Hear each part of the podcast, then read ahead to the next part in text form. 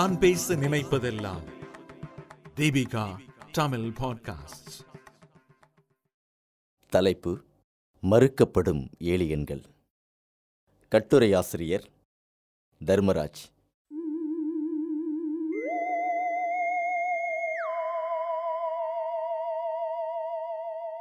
உலகெங்கும் ஏலியன்கள் பற்றிய பேச்சு மக்களிடையே சிலிர்ப்பாகவும் வியப்பாகவும் இருந்து வருகிறது.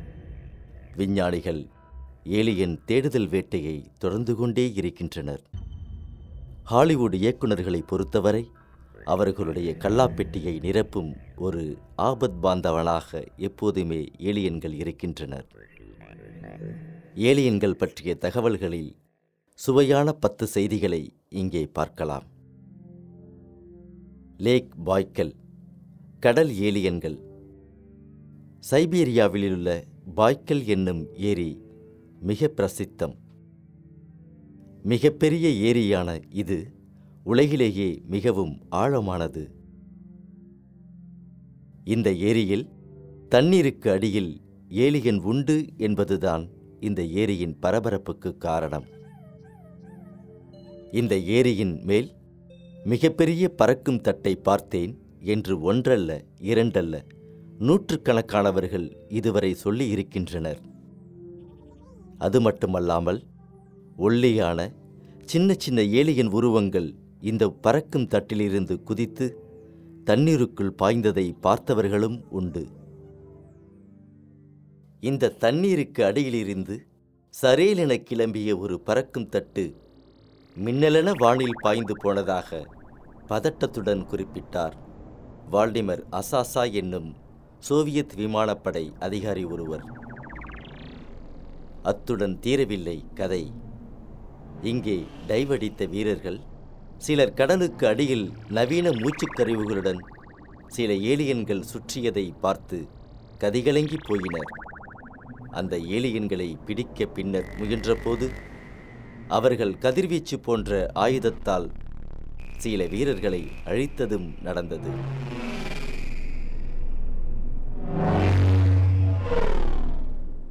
பிரேசில் நாட்டில் ஆண்டோனியா விலாஸ் என்னும் ஒரு விவசாயி இருந்தார்.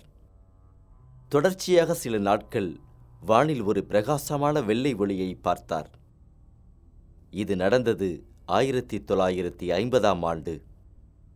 அப்போது அவருக்கு வயது இருபத்தி மூன்று ஒரு நாள் அதிகாலை ஒரு மணி அளவில் அவர் அவருடைய பைக்கில் வந்து கொண்டிருந்த போது ஏலியன்களின் வாகனம் முன்னால் வந்து நின்றது. தப்பி ஓட நினைத்தவரின் முயற்சிகள் பலிக்கவில்லை அவரை தூக்கிக் கொண்டு முன்னால் நின்ற பறக்கும் தட்டில் போட்டார்கள். அங்கே பல ஏலியன்கள் கூடி இவரை வலுக்கட்டாயமாய் அமர்த்தி இரத்த சாம்பிள்களை எடுத்தார்கள். பிறகு அவர் ஒரு அறையில் அடைக்கப்பட்டார்.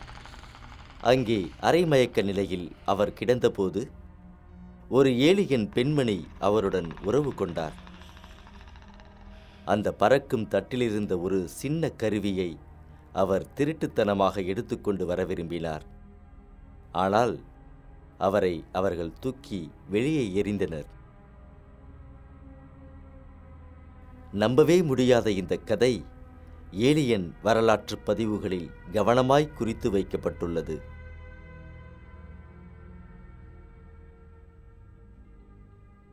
கான்ஸ்பரசி தியரி என ஆங்கிலத்தில் அழைக்கப்படும் குறிப்புகள் மிகவும் பிரபலம். அதில் ஒன்று இது. நமது பூமிக்கு மேலே ஒரு மிகப்பெரிய அசுரத்தனமான ஏலியன் விண்கலம் ஒன்று உண்டு. அது பூமியை கனநேரமும் கண்காணித்துக் கொண்டே இருக்கிறது. சுமார் பதிமூணாயிரம் ஆண்டுகளாக இந்த விண்கலம் அங்கேயே இருக்கிறது. பூமியோடு தொடர்பு கொள்வதும் தொடர்பை விலக்கிக் கொள்வதுமாய் இருக்கிறது. அது நினைத்தால் கனநேரத்தில் பூமியோடு போரிட்டு அழிக்க முடியும் என்பதுதான் அந்த தியரி.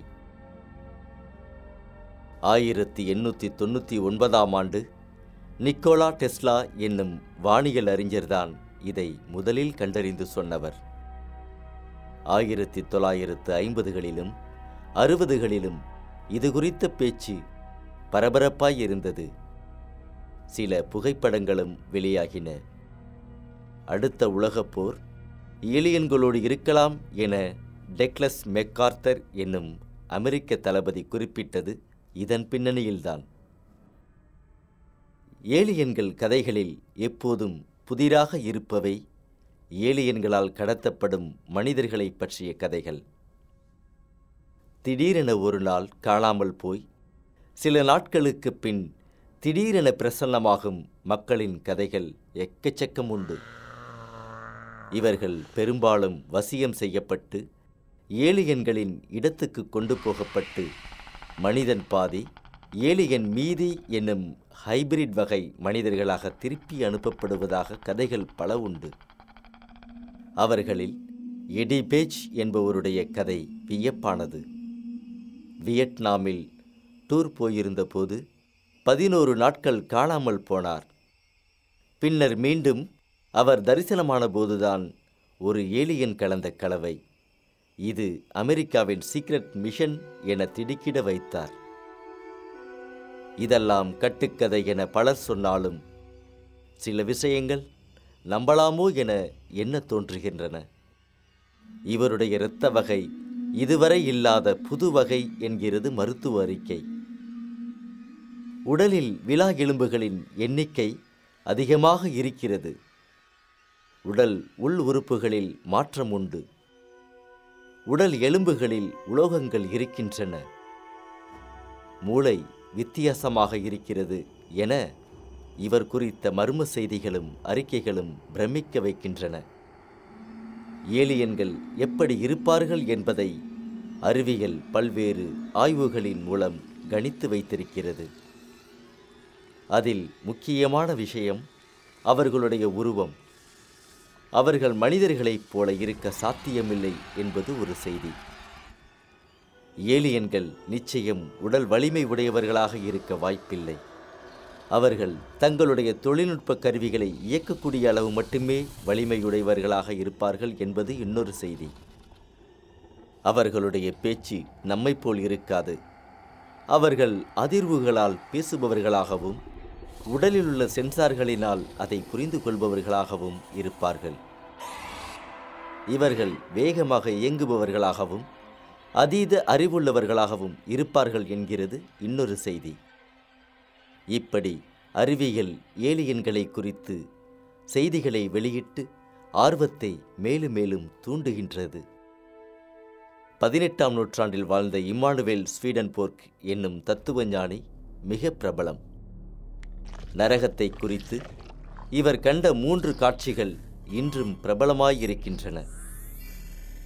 பற்றி எரியும் நாடு போலவும் அச்சுறுத்தும் உருவங்கள் உளவும் இருட்டு காணகமாகவும் தங்களை சுற்றியிருக்கும் தனிப்பட்ட நரகமாகவும் இவர் காட்சிகளைக் கண்டார். இவை தவிர இவர் பிற கிரகங்களில் என்னென்ன இருக்கின்றன என்பதை குறித்தும் பல காட்சிகளைக் கண்டு அதை எழுதினார். நிலவில் குழந்தைகளை போன்ற மனிதர்கள் உண்டு அவர்கள் உரத்த குரலில் பேசுவார்கள் என்றும் செவ்வாயிலுள்ள ஏலியன்கள் டெலிப்பதி மூலம் பேசுவார்கள் என்றும் சனிக்கிரகத்தில் உள்ளவர்கள் கடவுளை வழிபடுபவர்கள் என்றும் ஜூபிடரில் உள்ளவர்கள் தனித்தனி குடும்பங்களில் வாழ்பவர்கள் என்றும் இவர் எழுதி வைத்திருக்கிறார். இவையெல்லாம் கதைகள் என தோன்றினாலும் அதை குறித்த நுண்ணிய விளக்கங்களும் அவருடைய கதைகளும் ஏலியன் குறித்த கனவுகளுக்கு தீனி போடுகின்றன. இந்த பிரபஞ்சத்தின் ஏதோ ஒரு மூலையில் இருக்கலாம் என நம்பப்படும் ஏலியன்களோடு தொடர்பு கொள்ள வேண்டுமென மனுக்குலம் தொடர்ந்து முயன்று கொண்டே இருக்கிறது. இங்கிருந்து ஒரு குரலோ ஒளியோ கருவியோ இன்னொரு இடத்துக்கு செல்ல நூற்றுக்கணக்கான அல்லது ஆயிரக்கணக்கான ஆண்டுகள் கூட ஆகலாம். ஆகவே இப்போது விஞ்ஞானம் டெலிப்பதி மூலம் தொடர்பு கொள்ளும் முயற்சிகளை செய்கிறது.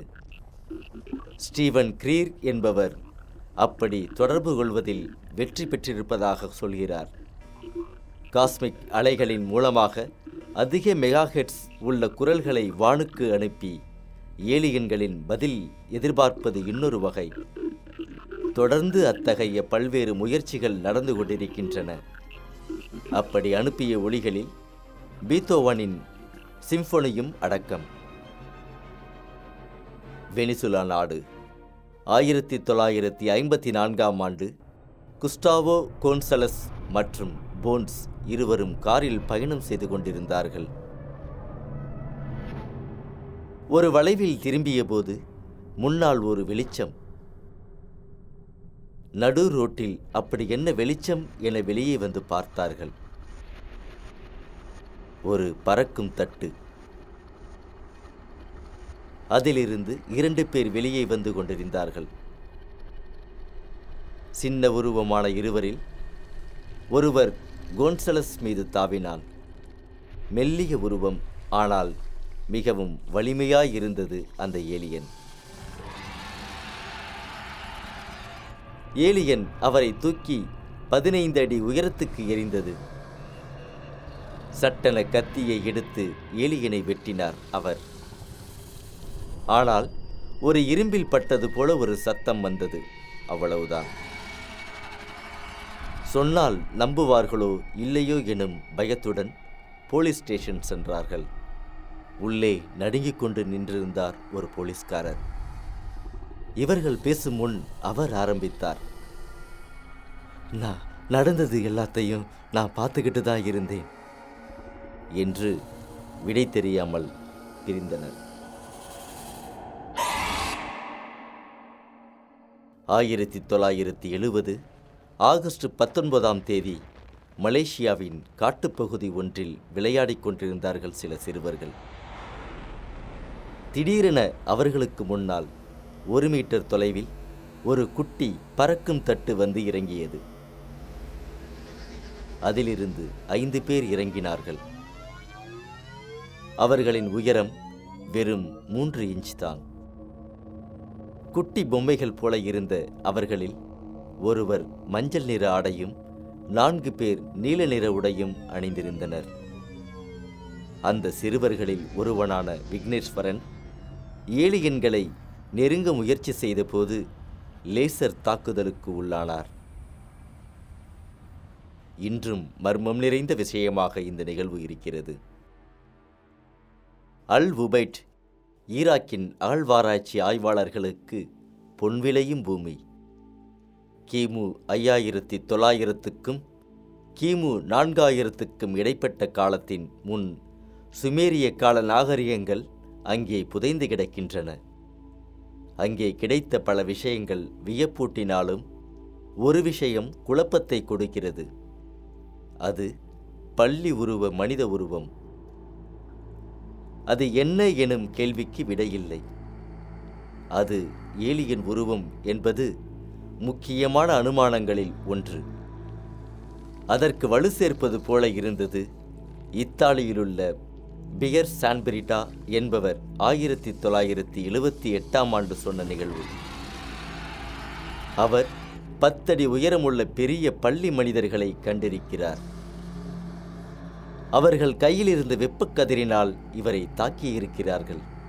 பின்பு அந்த பகுதியில் சுமார் ஐம்பது இன்ச் வரை பெரிய காலடி அடையாளங்கள் தென்பட்டு இவருடைய கூற்றை வலுவாக்கியது.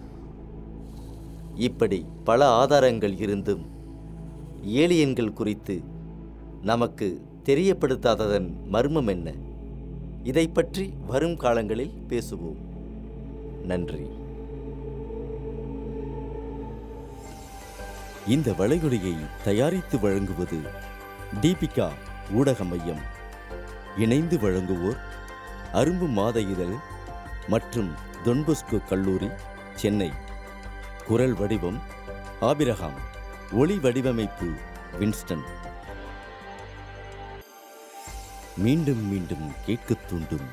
நான் பேச நினைப்பதெல்லாம் தீபிகா தமிழ் பாட்காஸ்ட். வாரம் இருமுறை சந்திப்போம். சிந்திக்க